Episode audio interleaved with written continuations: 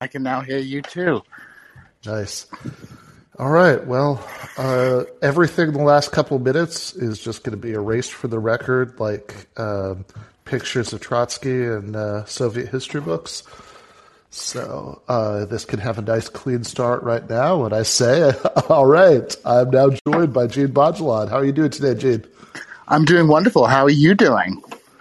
I'm, I'm doing pretty good. Um, yeah, busy, but, uh, but good. I can imagine. I see there's a lot of publicity going around with this book. There seems to be a whiff of success with the Hitchens book. So congratulations. Yeah, thank you. Yep. So yeah, I don't, uh, you know, I don't think it's going to be sold at airport bookstores anytime soon, but the people who've read it seem to like it, so I'm, uh, I'm happy about that.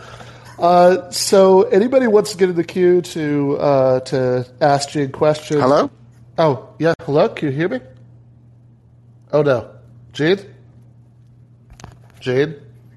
can you not hear me? Oh yeah, I can hear you now. Did, did uh, can you still hear me? The, the last thing I heard before that was hello. Oh, okay, fair enough. No, I can hear you fine. Okay. Now. Okay. well, I was just saying, anybody who wants to uh, get in the queue, uh, so uh, they uh, have questions for uh, for Djene. Uh, topics are wide open. Just go ahead and do that, and we'll we'll call on you pretty quickly in a minute. But um, but meanwhile, uh, Djene, uh, on the extremely unlikely off chance there's anybody here who isn't familiar with you, uh, who are you? Yeah, so my name is Djene Bajalan. I'm an assistant pro- professor of Middle Eastern history at Missouri State University. Um, I am from Britain, uh, although my father's lineage comes from the great non state of Kurdistan. So I have uh, uh, Kurdish origins. My mother's from Wales. And uh, I'm currently living in my hometown of Kingston upon Hull. So I'm I'm speaking to you from across the Atlantic in the old country. So I'm staying here until June, uh, working remotely. One of the uh, one of the positive sides of being a, a member of the professional managerial class during COVID is remote working, which on some in some ways kind of sucks because you end up doing more work, but in other ways it does give you a little bit more flexibility to where you can be. So I'm visiting my parents with my uh, uh, th- soon to be three year old son and Yes. my three month old baby. And we're just busy here doing life administration, getting their British citizenship sorted out, meeting the grandparents, and enjoying the, the, the freedom that exists in this country since Brexit. Because, of course, uh, you know, you know, last time I was in Britain was before the great liberation from Brussels. Sure. Now uh, uh, we're in this kind of uh, hazy world of freedom. Um, Mm, yeah. It's it's it's really lovely. All the adverts are always emphasizing that the chickens that you buy at Sainsbury's are British chickens, so patriotic chickens, and uh, inflation's crazy. You think you're having it bad in America? Inflation here is bonkers. I have to say. Um, I'm enjoying I'm enjoying the uh, the freedom inflation that we're Nice. getting here. So so so it's quite it's quite pleasant to be with family, and um, yeah, just do a bit of reading, doing some uh, stuff with the University of Hull, and you know just generally ticking along with the usual business with uh, our.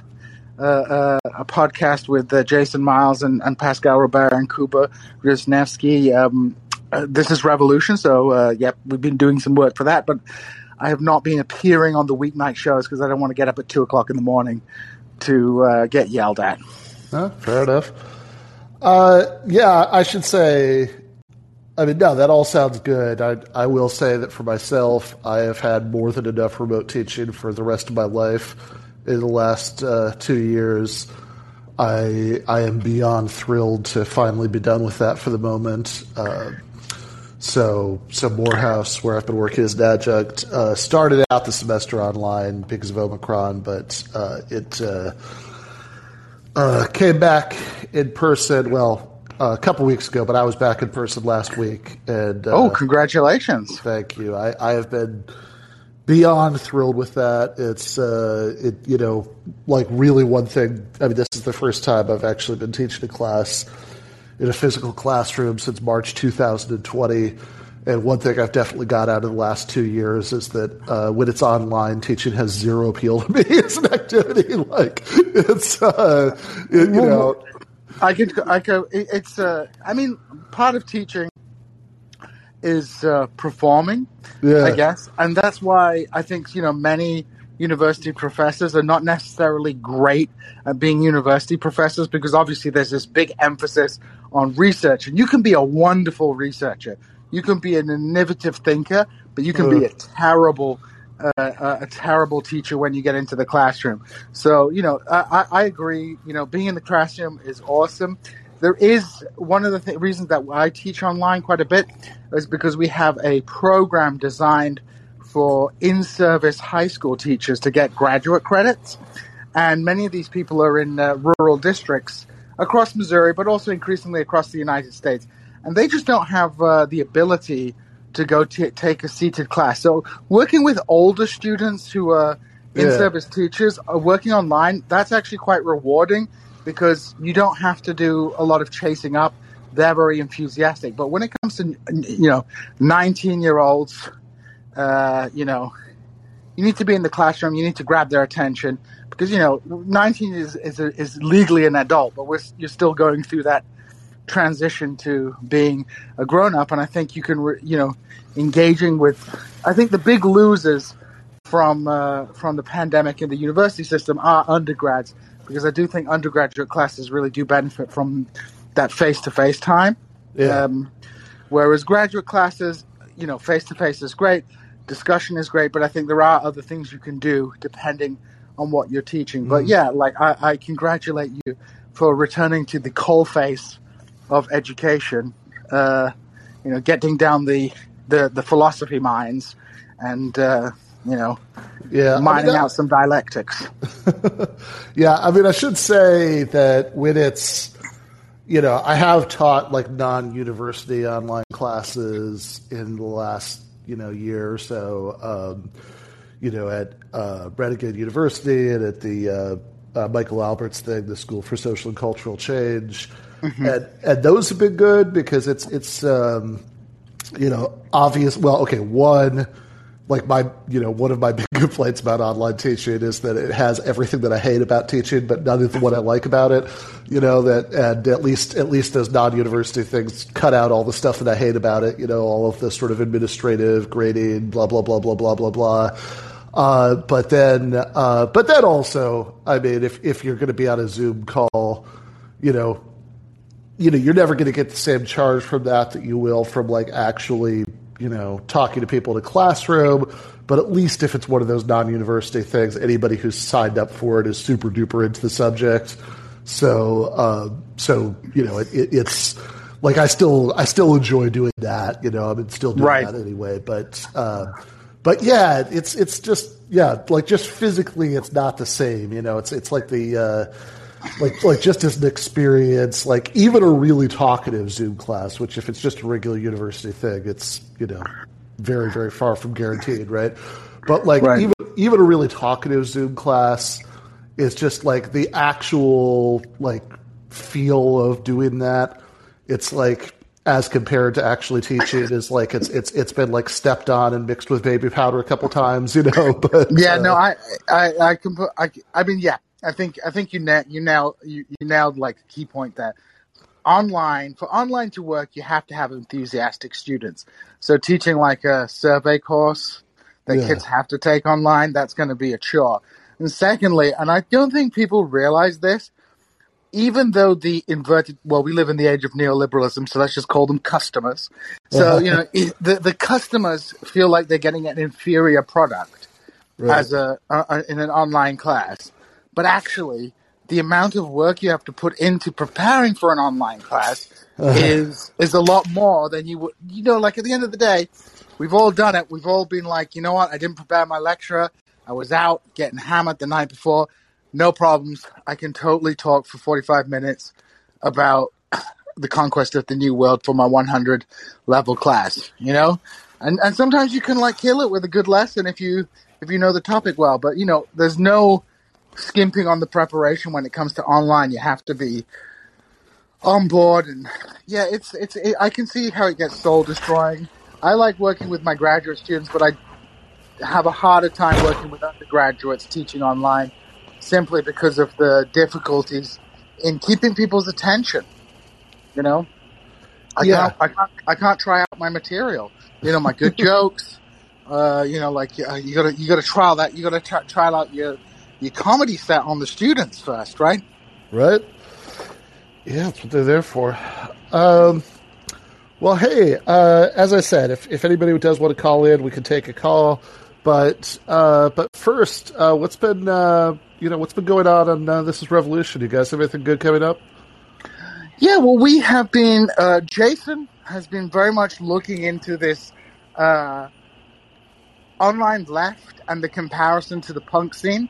This Uh-huh. is big, big bugbear at the moment that he's seeing so many parallels in the way that people are treating uh, uh, uh, podcasters, um, and also the way that the culture around it is developing uh, through these parasocial relations, through this Mm, kind of mhm. culture of authenticity, where the actual content is less important than the style and the aesthetic. So, for example, you know, with punk, didn't have to be a great musician, but if you looked the part and you shouted loud enough and had passion, you know, you could you could you could make it. So being a great musician wasn't the point. And I think there's a there, there is a kind of parallel.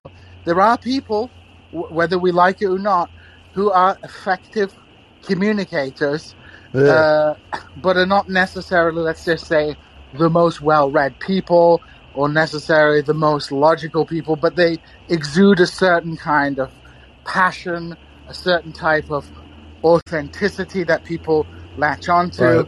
and uh, and it creates a kind of toxic culture which uh, becomes entirely self-referential and ends up eating itself. And I think that's one thing we've been we've been uh, looking at at um, this is revolution quite recently.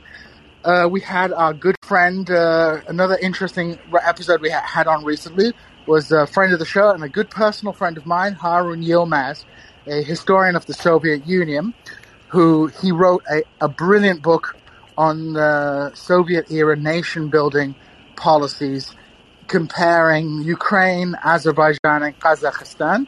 And, um, and we had him on to talk about uh, Russia, about what's going what's going on with Russia. He's very skeptical about this whole war scare.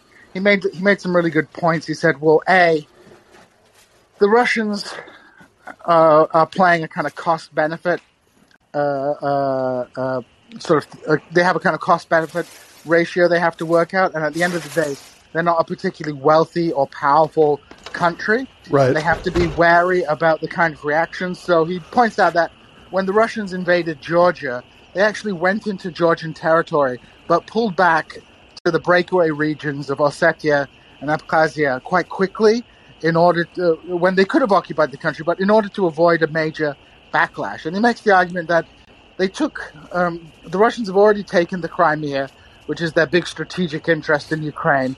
They already have a, a, an insurgent group inside the Ukraine to act as leverage.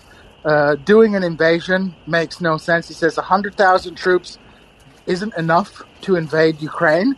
Uh, Yeah. If you remember, uh, he says it's, that sounds like a lot of troops, but if you're talking about Ukraine, Yeah. isn't Iraq or yeah, it's or a giant country. country, and he says, and the cost of that kind of invasion, even if the Russians could win, is going to be very heavy. So his theory is that his theory is that the Russians are trying to basically get a seat at the table to be reintegrated into the security arrangements that have defined Europe. Russia has been a key element of the Eu- European security apparatus, uh, but since 1991 and the fall of the Warsaw Pact, it's kind of out, been on the outside. So this is a methodology he he thinks that is being used to basically fall, you know, uh, bring the Americans to the table and try and get a more comprehensive uh, deal. But of course, you know, it's a risky game that Putin plays because he's playing a game and he has one bullet. Right. he has one bullet and he, uh, he has to be extremely careful with it. But he says he's getting it. Uh, you know, it's largely uh, it's largely a leverage game, and he is very skeptical of some of the warmongering or the warfare talk that's going on. He doesn't believe that it's going to happen, but we never know. And then his point on Kazakhstan is that uh, he made an interesting point. He says there's two different conspiracies about yeah. uh, about Kazakhstan. There's the one in the West, which is from the lefties, where it's like it's all the National Endowment for Democracy, and it's all like the Giga Chad CIA is yeah. like orchestrating all these protests. But in Kazakhstan, there's also kind of a parallel where all these protests are really being orchestrated by Moscow as a way for Moscow to get involved. And he says that's all just totally nonsense. He's like, uh, Kazakhstan is a corrupt oligarchy. And I will say, how do we know that? Well, Tony Blair worked for the Kazakhs for a while, so of course they're a corrupt uh, oligarchy. China has interest there, Russia has interest there, but it's also important to remember major European and American oil and gas concerns have interest there. So the collapse of the Kazakh state is not something that even Western capital would necessarily be interested in. The protests, he says, are largely just people are pissed off that the fuel prices went up. You know, you've had all this like economic trouble with COVID. Yeah. You have long term corruption in the country. Fuel prices get uh, hiked up while everybody, the elite, are living the high life. And how are you going to explain to people that the oil and gas, uh, the gas has to go up in price in a country that's literally swimming on a sea of natural gas, right? right? So uh, he says these were organic protests, and of course, factions within the oligarchy try to use it to their own advantage to purge one another, and ultimately, Russia came in as a kind of guarantor guarantor of order and stability.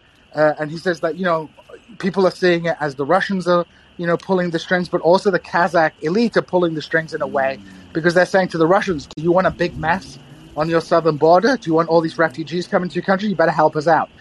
And Russia is playing the role it played in 1848, 1849 in the right. Austro-Hungarian Empire, marching in to guarantee uh, the reactionary uh, order and the status quo. And China is quite happy for them to do that because they just care about their Belt and Road. And whatever fantasies Americans might have – American intelligence uh, uh, operators might have about Central Asia, American influence is very much waning in that region in both, uh, you know, in a material and ideological sense. So, yeah, that is, get... that is that is interesting. You know, that the sort of like, you know, some people th- were saying that they thought that the you know the protests were like masterminded by by Russia. You know, uh, if I heard that correctly, I mean that's mm-hmm. a that's an interesting inversion of the the usual thing that like idiots on the left think, which is that uh, protests in, in any kind of country that is in any way has interests that are like slightly at a right angle to those of the United States, like any any mass protests or revolutions there are just masterminded by the CIA. Uh, you know, so it's uh, which is like um, I, was just thought was amazing that people believed the CIA had that kind of power uh, to uh, to to you know mobilize people uh, and, and, get them angry. But like it's um, you know I, I, actually think it's like one of the most insidious things that like uh, there's this whole vocabulary that's used and like the dumb kind of anti-imperialism uh, that that has really corrupted the way that people think about this stuff. Like uh, one of my least favorite things is the way everybody uses regime change now, which completely obscures the difference between like an imperialist war and like just send in some arms or you know or or between you know like like like I hate that right you know because it oh color color revolution. Well that that's that's the one I was about to bring up that people will people have this terminology color revolution which is just a way of sneaking in the idea that any like mass popular revolution that happens in a country that you know that is like has interests that conflict with the interests of U.S. imperialism must therefore have been masterminded by U.S. imperialism. And usually you could find a couple of scraps of evidence that, you know, the, that like, you know, United States linked groups are, you know, like support, involved.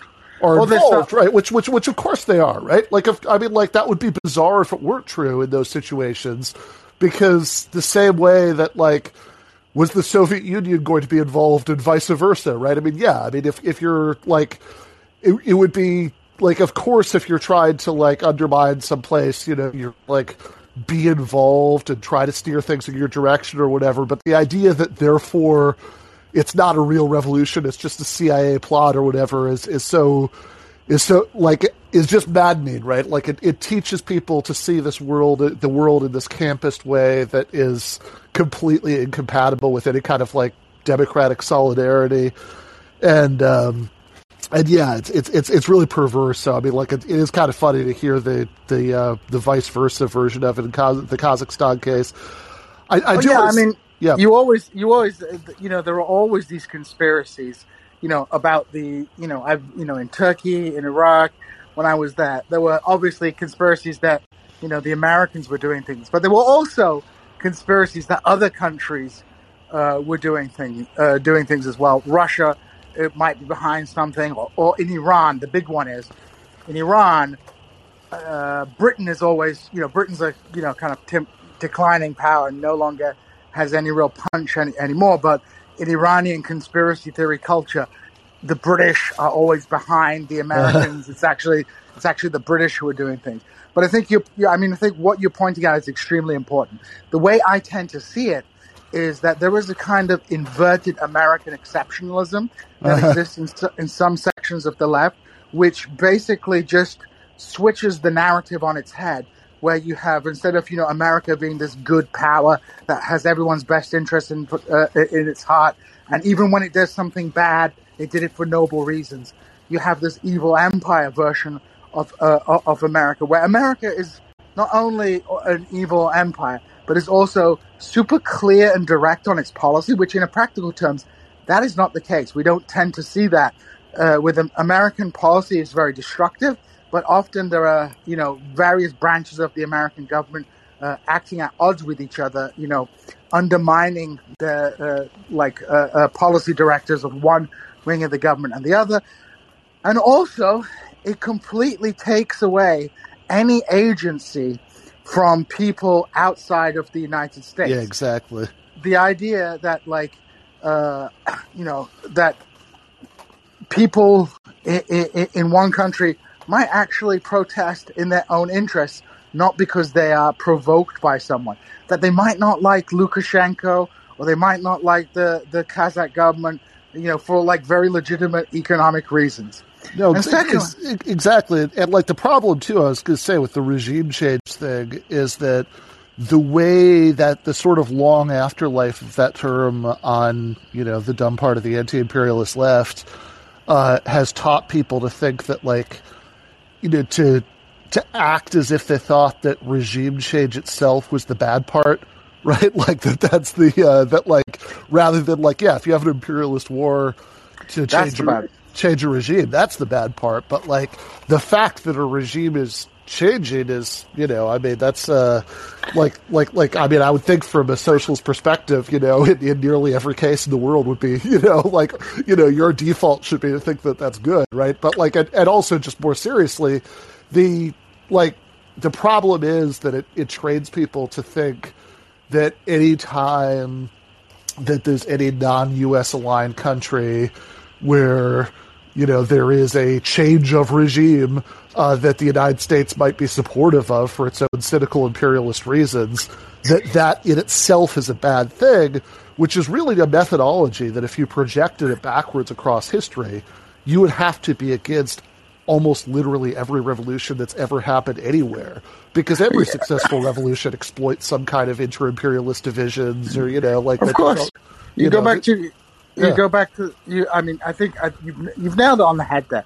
I think um, so. You know, I would say a couple of things about this. Firstly, you know, the not. Uh, I can kind of understand why people might shill for the People's Republic of China, right? Because right. at least formally it remains socialist. Whether you know we debate whether it's a deformed worker state or whether it's state capitalism or, or whatever. I'm not interested in that.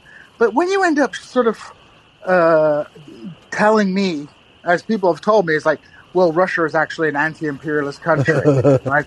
It's like what? This is a capitalist power, right? That um, you know, it's not it's not as damaging or dangerous to the world as the United States, but it's imperialism isn't just a one country doing it to everybody else. It's a system that exists around the world, and and within imperialist systems, you have like the dominant imperial powers, and then you have some counter hegemonic imperial powers. In the 1920s and 1930s, those counter hegemonic uh, capitalist imperialist powers, Germany, Nazi, Japan, Nazi Germany, and, and yeah, imperial Japan, and also you know like uh, that you know no, and I could understand why black Americans in the 1930s might be cheering on the Japanese, sure. right? Or people in India and Iraq might be cheering on the Nazis uh, because you know from that perspective, you know, uh, the the war looked very different from you know uh, other perspectives. But let's be clear about what these things are. So there's that kind of weird uh, fetishization of these right wing uh, imperial, uh, these right wing capitalist powers. Whether you regard them as imperialist or not, I don't want to get into that. But right wing, a right wing capitalist power like Russia. And then you have the weird type of argumentation that is used, which is like if there's a source that agrees with the kind of inverted commas, uh, tankie campist position, whatever you want to call it, uh, uh, if it agrees with it, if it's the CIA saying it, they'll say, look, even the Even CIA, the CIA admits that this is happening. Yeah, Happening. exactly. And then if it's something, if the CIA says something they don't like, it's like, well, the CIA is obviously going to lie about things. So they have this perverse methodology of argumentation. Yeah, Which- heads, he, you know, heads I win, tails you lose. Yeah, for sure. Uh, yeah, no, I, I I think it's really bad. I mean, I just, I mean, my my go-to line about this is always to remind people that, you know, if you go back and read Eugene V. Debs's, um, you know, iconic anti-war speech in Canton, Ohio, that got him sent to jail during World War One uh, you'll notice that he didn't need to throw feel the need to throw in a passage about how actually the Kaiser wasn't so bad. This was all imperialist propaganda. Like I, I think that you know I think I think people should be more like uh, more like Debs and less Yeah. like you know less like the Uh, online Mush. Pistone Pistone, uh, uh, has written uh, about this as well. You know, like a, I think, and, to come back to a point that you made just now, every revolu- like every revolution has made taken advantage of inter-imperialist uh, conflict. The Haitian Revolution relied initially on Spanish support uh, against the uh, uh, French. The the Russian Revolution, well, Lenin was uh, sent back through uh, Germany on a on a train. Um, you know, the the Chinese uh, uh, revolution benefited from you know support, external support. So we look around the world and we see a lot of you know con- you know successful revolutions and wars of national liberation often require external support uh, to survive. We should actually be taking a look at the character uh, of the movement uh, uh, that is you know that is uh, you know tr- uh, existing in a particular country, rather than um, you know like freaking out too much about uh, you know freaking out about whether they took this money or not money because because if we do that then every revolution is tainted in that way. Yeah, So- exactly. There, there so- are no, there are no good successful revolutions if doing if doing that disqualifies you. You Uh, need to I- look at the actual revolution. Yeah. Yeah, exactly. Uh, I do want to take Joe and Antonio's uh, calls, but first I did just want to use, uh, you know, uh, or abuse host prerogative to, to go back to something you said like 10 minutes ago because I thought it was interesting. I, I did just want to dwell on it for a minute, which is that, um, you know, Jason's kind of project of, of comparing uh, the online left to the, the punk scene and some of the things you said about that you know, it does also hit me, and I'm not sure how much of a useful analogy there is here, but, you know, it, it's just something I was thinking about that. Look, I like plenty of, um, you know, like classic punk kind of music, like as music. Uh, you know, like, like like I I enjoy you know the first couple of Clash albums and whatnot. You know, but like, um, I've always been really annoyed by the sort of official ideology of punk because it's it's it seemed really backwards to me. Like the way when people say things like, "Oh, see, this is this wonderful, liberating, democratic thing," because you don't have to, you know, you don't have to have musical talent, you know, that uh, Right. so so it opens it up to everybody, you know, because for one thing, like that's always seemed backwards to me because look, it's much easier for somebody who isn't very good at playing the guitar to like apply themselves over the years and get better at playing the guitar than it is for somebody who's like not personally very charismatic to become personally charismatic. Mm-hmm. So, like, if anything, right, like actually emphasizing musical talent seems much more democratic and open to me than uh, than just stripping all that away. So it's nothing but personal charisma. Like that that that never made you know like that's never made any sense to me at all.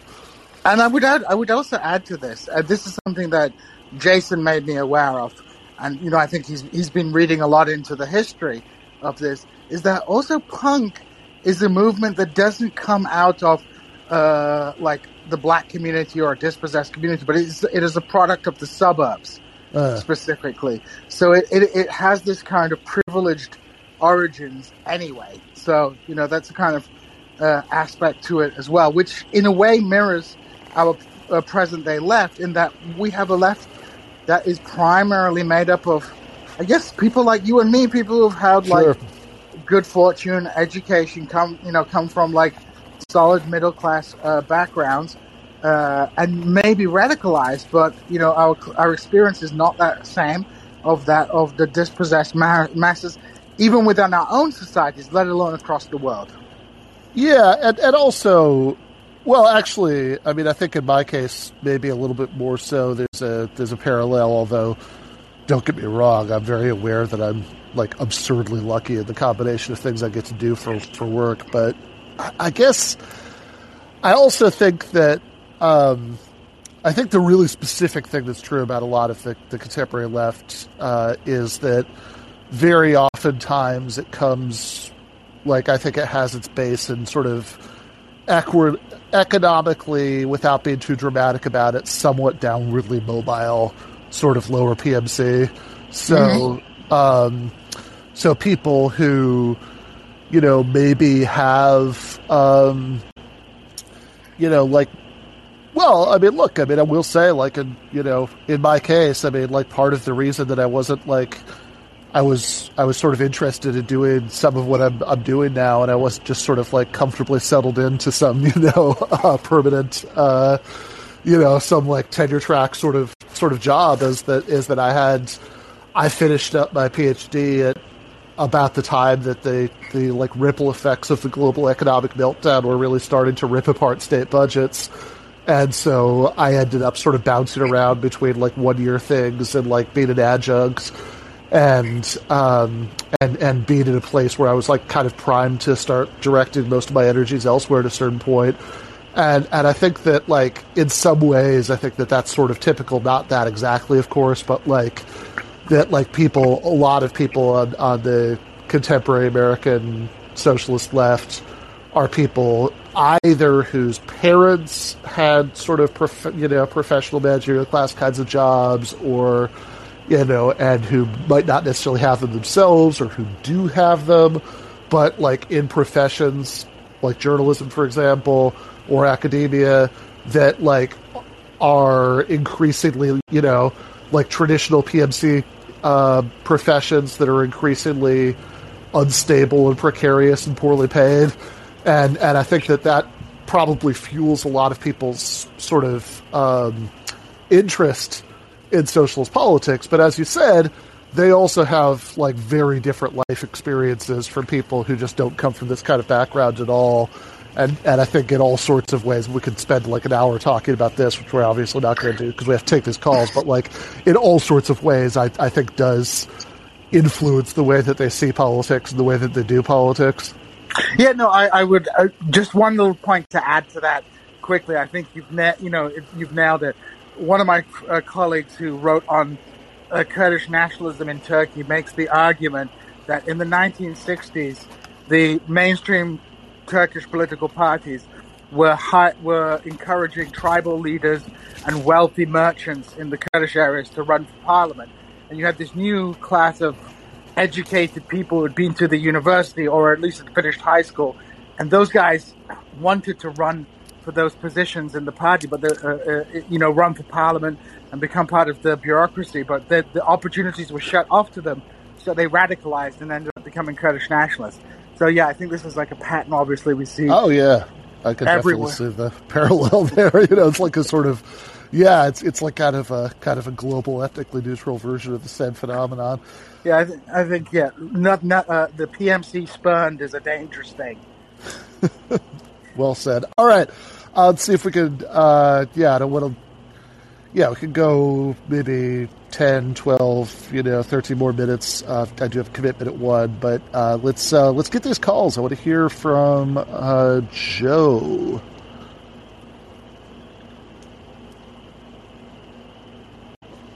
Hello? Yep. Hey, uh, so I guess I kind of wanted to go back to the whole Russia Ukraine thing a little bit because I was watching uh, MSNBC not too long ago. Uh, not something I make a habit of doing, but they were talking about it like it was this inevitable thing. Um, and like they were making a big deal about it. And I guess like the people around me more or less like either have no idea it's going on or don't care about it. And I'm not sure if it's like a whole thing with like the MSNBC liberal types uh, freaking out about Russia in general, or if they're like, if there really is a difference between like liberals and conservatives on this issue or not, you know, or if it's just like a media, like a media figure versus like somebody who doesn't necessarily pay as much attention, uh, sort of thing, you know, like, cause I just feel like normal people don't really care about this very much, but you turn on the news and like, it's all they care about, you know? I don't know. I don't know if there's a question in there, but yeah. No, no, but that's that's interesting, Djene. Yeah, I was like going to say that that's a good observation. I think I think uh, the the mainstream media that you're talking about, MSNBC, those kind of things, those channels are just not the same uh, conversation setters that they were, let's say, 15, 20 years ago. So I think the disconnect between you know public discourse on this and what's going on in MSNBC is like probably starker than it has been historically. Even though I think you know often, even historically, most people probably didn't give a shit about wars that were taking place far away. But I think definitely there's a big disconnect there. And secondly, I think, um, yeah, I think there's a great deal of liberal hysteria about Russia. Some of it comes out of the Trump stuff. Some of it, I think, is just viewing. You know, like it's it's something exciting that they can do for view for viewing numbers. And thirdly, I think there's this whole, you know, the the, the bourgeoisie likes to relive its glory days, and there's this whole kind of uh, fantasy of like reliving World War II. Uh, everything is with a World War II analogy. So this like heroic moment in history is being sort of dredged up, you know, uh, uh, and and and being used for these guys to to, to imagine that they're at the sort of cusp of a, a great historical moment and things like that. So I think there's a kind of self delusion in there. There's a ratings question in there. There's the a whole anti-Trump Russia, Russia, Russia thing in there. So I think there's a whole combination of the things. But I think the the really striking thing about the American and British, I'm I'm seeing this in Britain too, on the British media, is the notion that this war is inevitable and it's about to happen, and it's not entirely apparent to me that Russia is about to invade uh, the Ukraine. I don't think Russia is doing nice things uh, or, being friendly or you know behaving. They could deal with their neighbors a lot better, but this I don't know, hundred thousand troops sound doesn't sound like a lot of troops to me.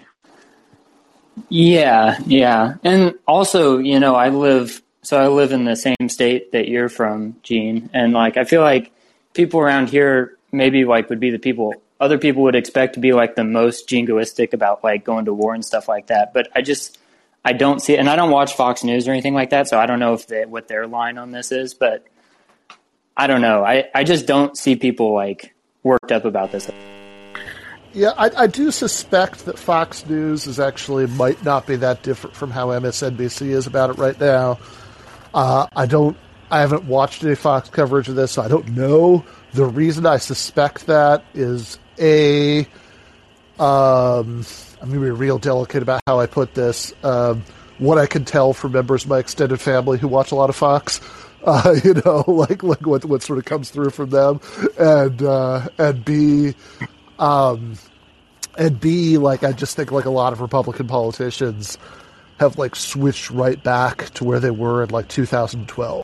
right? Like it's, uh, you know, for which is in some ways like pretty amazing because I, I, don't know, like most people have memory hold this, but in the 2012 election, um, at the debates, like the presidential debates, there was this moment where the uh, moderator asked the candidates like what the greatest threat to the United States was geopolitically, and um, Obama said climate change, and Mitt Romney said Russia, and there was this like you know week of like unrelenting liberal mockery of him for saying Russia. You know, it's like uh, you know what, what a silly answer, and um, and like because this is but like back when Obama was president, like Republicans were always like attacking him.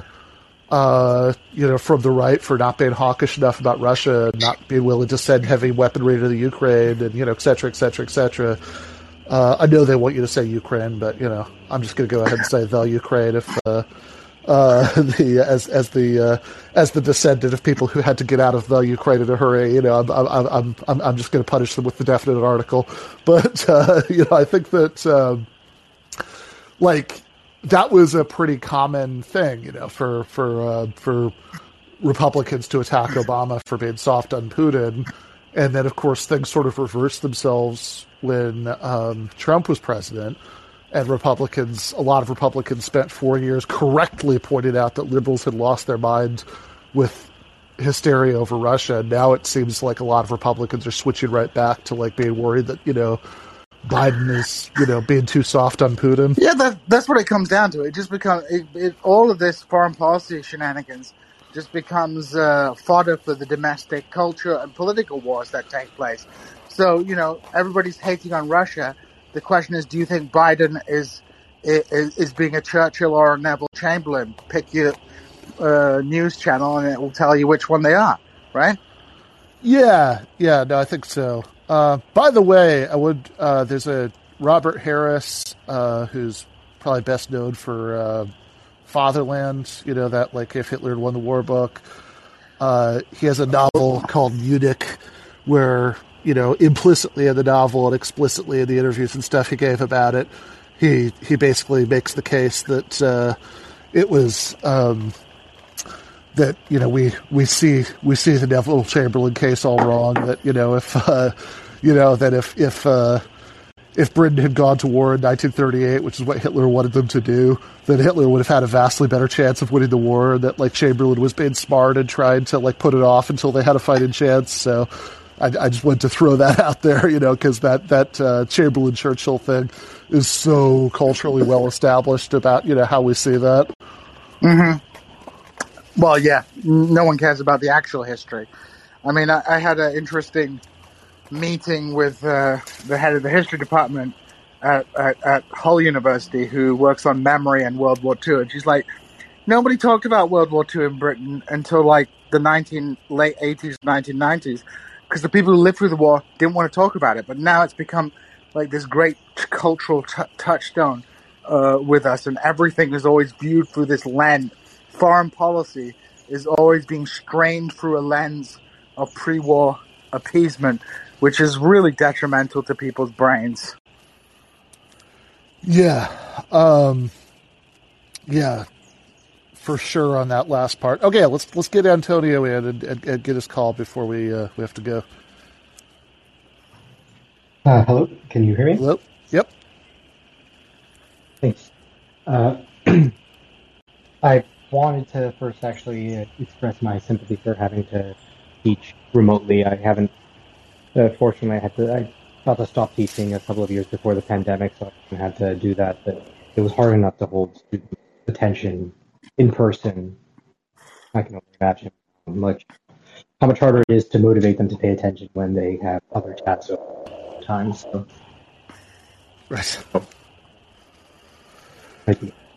Yeah, yeah. No, we, we, we are uh, we are all worse at multitasking than we think we are. Uh, but uh, what uh, what else on your mind, Antonio? Sorry. Um, uh, I guess you guys were talking earlier about the problem with the with the left, and I, I agree with your assessment about the, the problem of having you know people from you know the PMC background uh, leading the movement. But I, I'm wondering if this would be a problem with any sort of a intrinsically ideological party, like a or, or sorry, idealistic uh, approach to party politics, where you have you know just the instead of having a, a base of power formed in, in unions and uh, outside of the outside of the electoral process, you have you know more pure electoralism. If this is sort of uh, how how any sort of socialist movement in the U.S. as it currently exists would be doomed to. Well, I just want to quickly ca- clarify my p- position on this. My objection is not to having, let's say, PMC, PMC adjacent type people you know, uh, professionals, petty bourgeois, downwardly mobile people uh, in in the movement at all. I think, in fact, I think having intellectuals and other groups like that, uh, you know, uh, people who have had time to think about theory and things, can be a boon to the movement.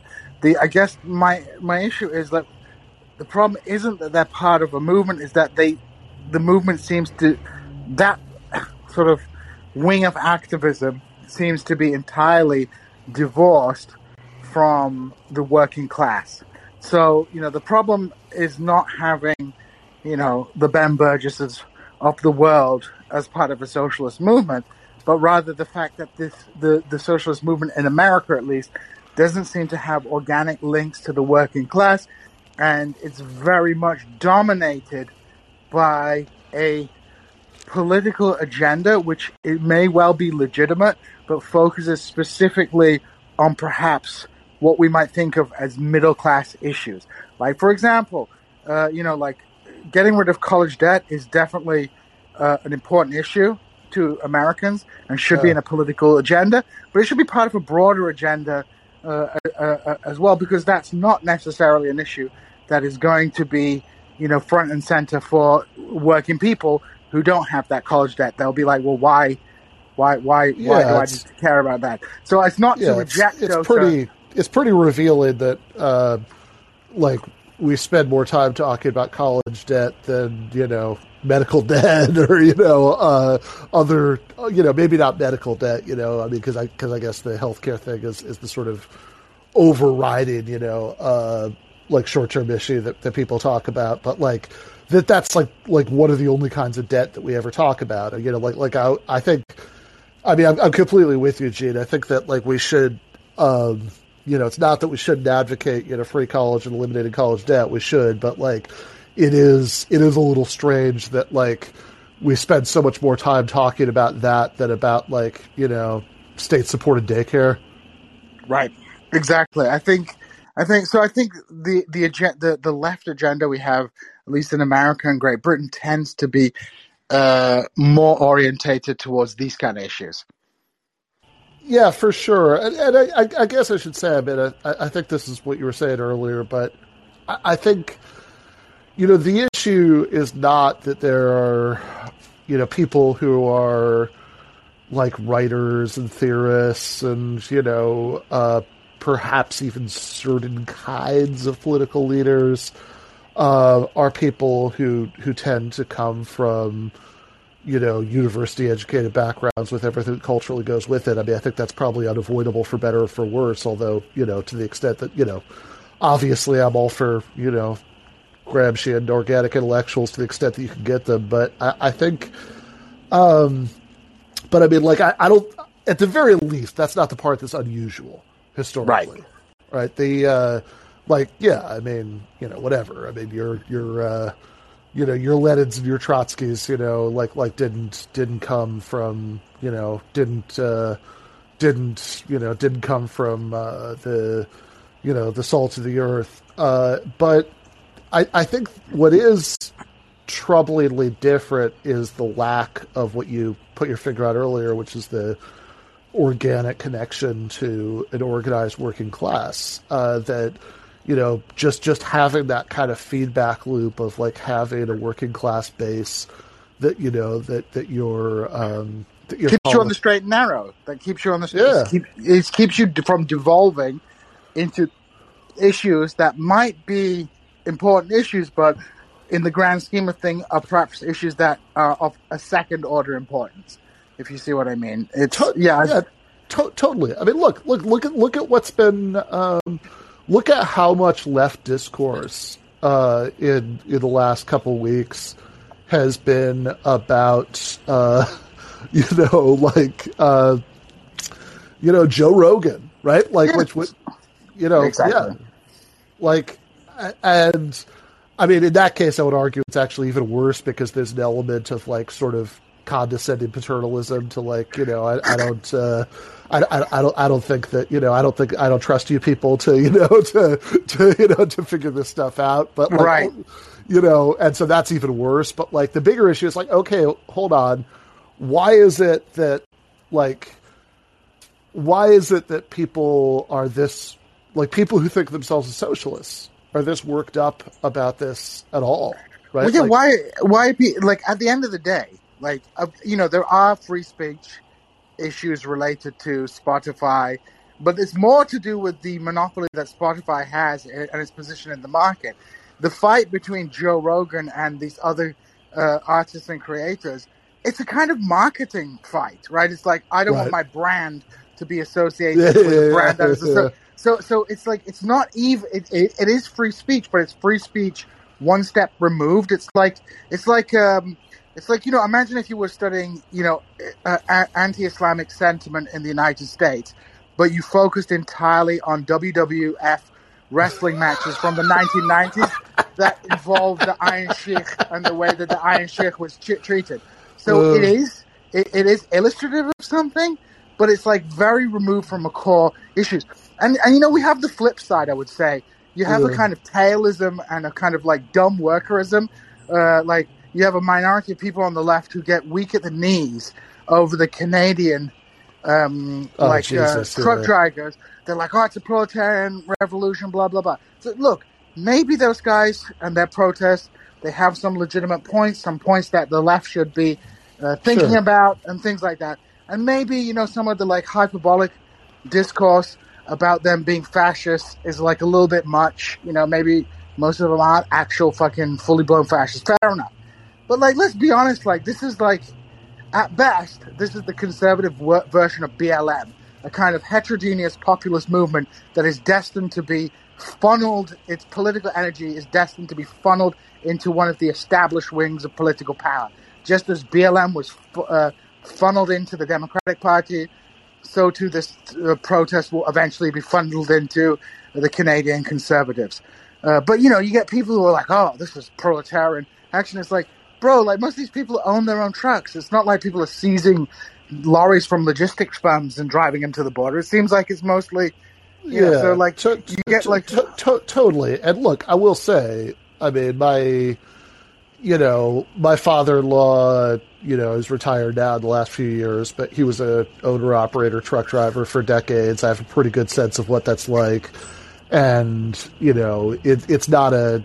It's not a position of great luxury, right? I mean, you know, it's it's, Sure. it's you know it's most pe- it's pe- it's a petty bourgeois position, though. I mean, if yeah, we're yeah, Marxists, yeah, yeah, be- no, no, no, it, it is. I mean, my only point would be that I mean, I, I think that like, I think it's it's it's the it's the pettiest edge of a petty bourgeois position.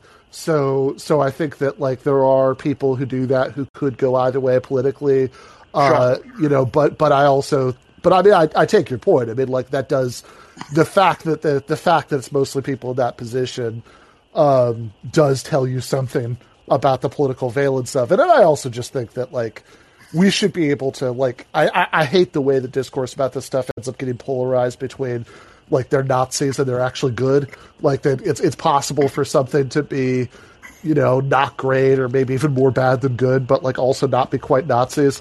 Uh, exactly, exactly, and and it's also possible. You know, one thing I would I would agree with the kind of like the get on the Canadian bandwagon left type leftoid post left people is that leftists should be talking to these people. You know, leftists Sure. should be go, going out and talking to them.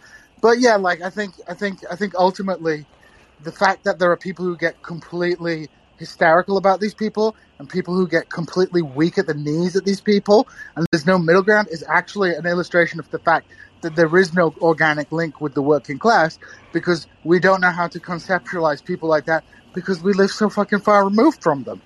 You know what I mean? Uh, It's like uh, it's no, no, people.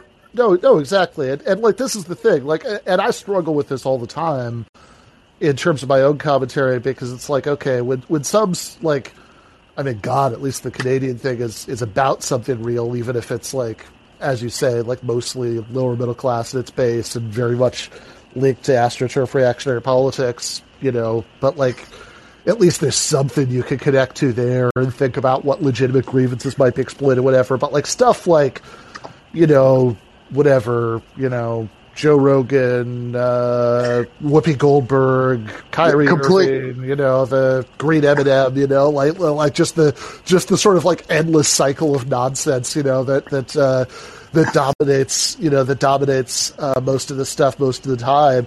Like I really go like swing back and forth between trying to find ways of intervening in some of those things to actually extract points that matter from them and just being like, okay, we should just like not feed into this, you know, should just ignore this entirely. Yeah, it's, it's, it's, it's, it's very difficult because, especially in America and increasingly so in Britain, so much politics is driven by uh, uh, culture war stuff, which is not really about you know, which either No, is no, no, it's- nothing, or, yeah. or or is or, or is not what it says on the tin. Like for example, Yeah. the CRT shit, and then the uh, the CRT stuff, and the um, face masks in school stuff. It's not really about CRT, and it's not really about face masks in schools. It's all about defunding public education because you know as soon as the CRT thing is solved, they pivot to the masks.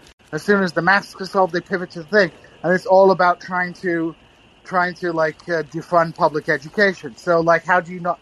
How do you how do you fight that? Because you know if you say we shouldn't be doing CRT, we don't be spying on teachers teaching their, their Right. classes, then they go, oh, you don't like transparency in schools. You know what I mean? So you know some No, of these no, cultural wars are no, trapped. for sure.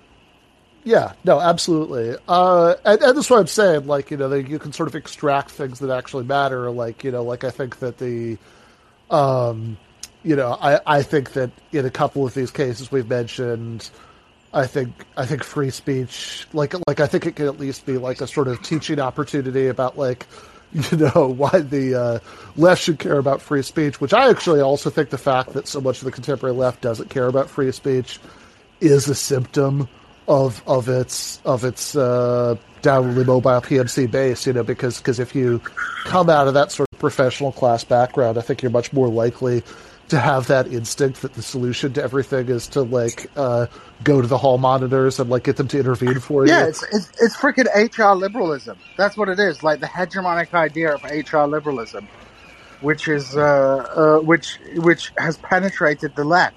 And unfortunately, when it comes to left discourse, we we people end up getting funneled in two ways. Either you end up going like and becoming like Spectre magazine, where you're like the woke hall monitor left, or you end up like Spiked, where you basically become functional conservatives.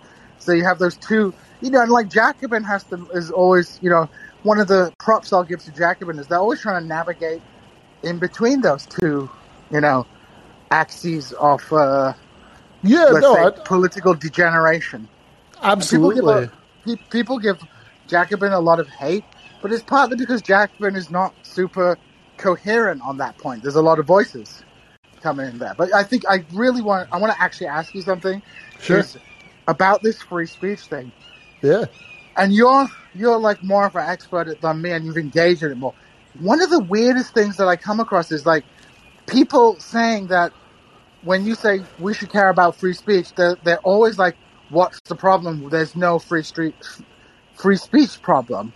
But then the, the same people are complain, wanting to like kick Joe Rogan off the radio or whatever. It's like, I don't understand. Like, I, the discourse is very strange. Like, what is going on?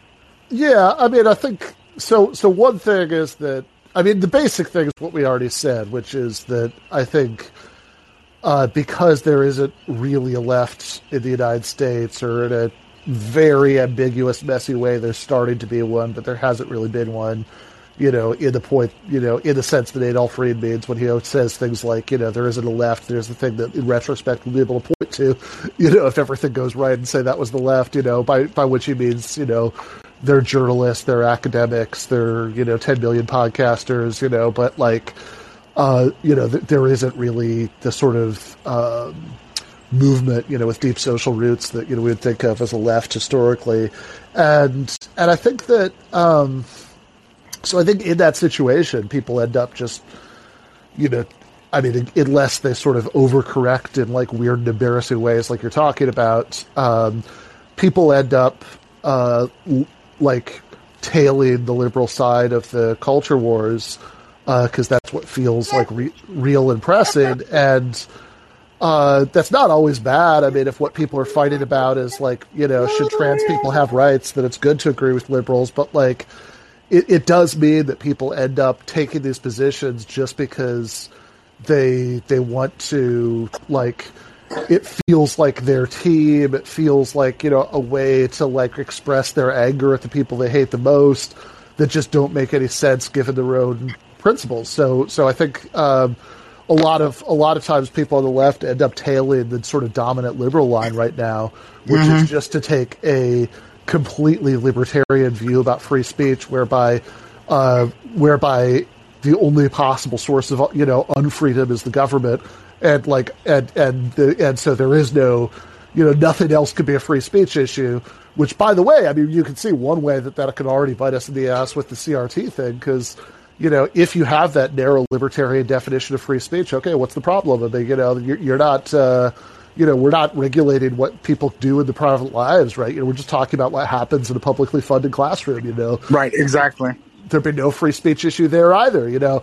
And whereas I think that clearly, if you're a socialist, it doesn't make any sense at all to um, to to sort of um, dismiss a priori corporate censorship from counting as censorship. I mean that that's that would be that would be bizarrely self defeated. Uh, and, and I think that you know I think that you want to say no. I mean we we want to have like more ways that more people can explore ideas that might make people angry, which above and beyond any principled argument you could make about that. I think that's just a matter of self preservation. If you um, if you have ideas that like go against the grain of your society, which definitionally the left does, right? You know, the, right. so, uh, so, so yeah, I, I, think that's really crazy. But I think that like, and, and maybe we can kind of end on this point. Like, I guess to me, the thing increasingly I see that in both the sort of dominant left discourse that we've just been talking about, but also in those sort of weird quarters of people who you know, whatever. I mean, I think even most of them don't use the phrase, but like what's, you know, the people that people are talking about when they say post left, you know, that, that sort of, um, you know, like, like the kinds of people who are maybe sort of coming out, either still call, still think of themselves as Marxists or used to think of themselves as Marxists, but who use leftist as a pejorative. Those people, you know, yeah. like uh, in in both cases, I think that the problem is it's a it's a it's a kind of politics that only comes from discourse, right? Like it, it's a so so the starting point of it ends up being okay, who hate, who do I hate most or who annoys me most? And so if you're um you know, if you're like a sort of typical like person who maybe, you know, likes the majority report, but like still might have a hammer and sickle in your uh, you know in your Twitter account, right? You know, if you're that leftist, uh, then the people that you hate the most are you know the Republicans. Republicans, yeah. exactly, right? And if you're, you know, I don't know, like a mentally ill Australian podcaster, you know, then the people that you hate the most are are the libs, right? You know, or or, or like if you're in a different uh, country from you. Yeah. Yes, the libs who you have a very hazy idea of because you don't really know very much about American politics, uh, and uh, and so and so whether it's like the libs or whether it's Republicans or whether it's like just people in the media you hate, I see a lot of that. I'm, I'm going to stop naming names at this point. Uh, you know, even in the oblique way I've been doing, like what this, you know, if your starting point is that you want to own someone like that that's that that's which like I think I, I mean I know most people don't think of it that way even in their heads exactly, but like for so many of these people we're talking about because they're entirely creatures of the discourse. They're creatures of like Twitter and podcasts. So if like you're, yeah. No, so, what, so, what I wanted to jump in and just quickly say, if you're one of those people, and if you're listening, you know who you are, who come into the, this is revolution uh, um, comments and start saying that we're all MSNBC sellouts because Sam Seder single-handedly stopped forced the vote and thus Medicare for all. Right? If you're one of those people, that means you're coming from a position of discourse and not reality. No, exactly. Like, and, and this was, I mean, and you know, whatever. I mean, I get it from both ends. Uh, the um, like, if I say something that like one group agrees with, I get people, you know, like on Twitter and chat, whatever, say, "Oh, why don't you say that to Sam Seder?" Or if I say something that like is in the other direction, that like people in the other direction agree with, I'm like, "Oh, why don't you tell that to Glenn Greenwald?" Like, I, I, just, I, I don't like this idea that everything has to be processed through like pissing matches through media fig- about media figures is is really indicative of, of the source of the problem here.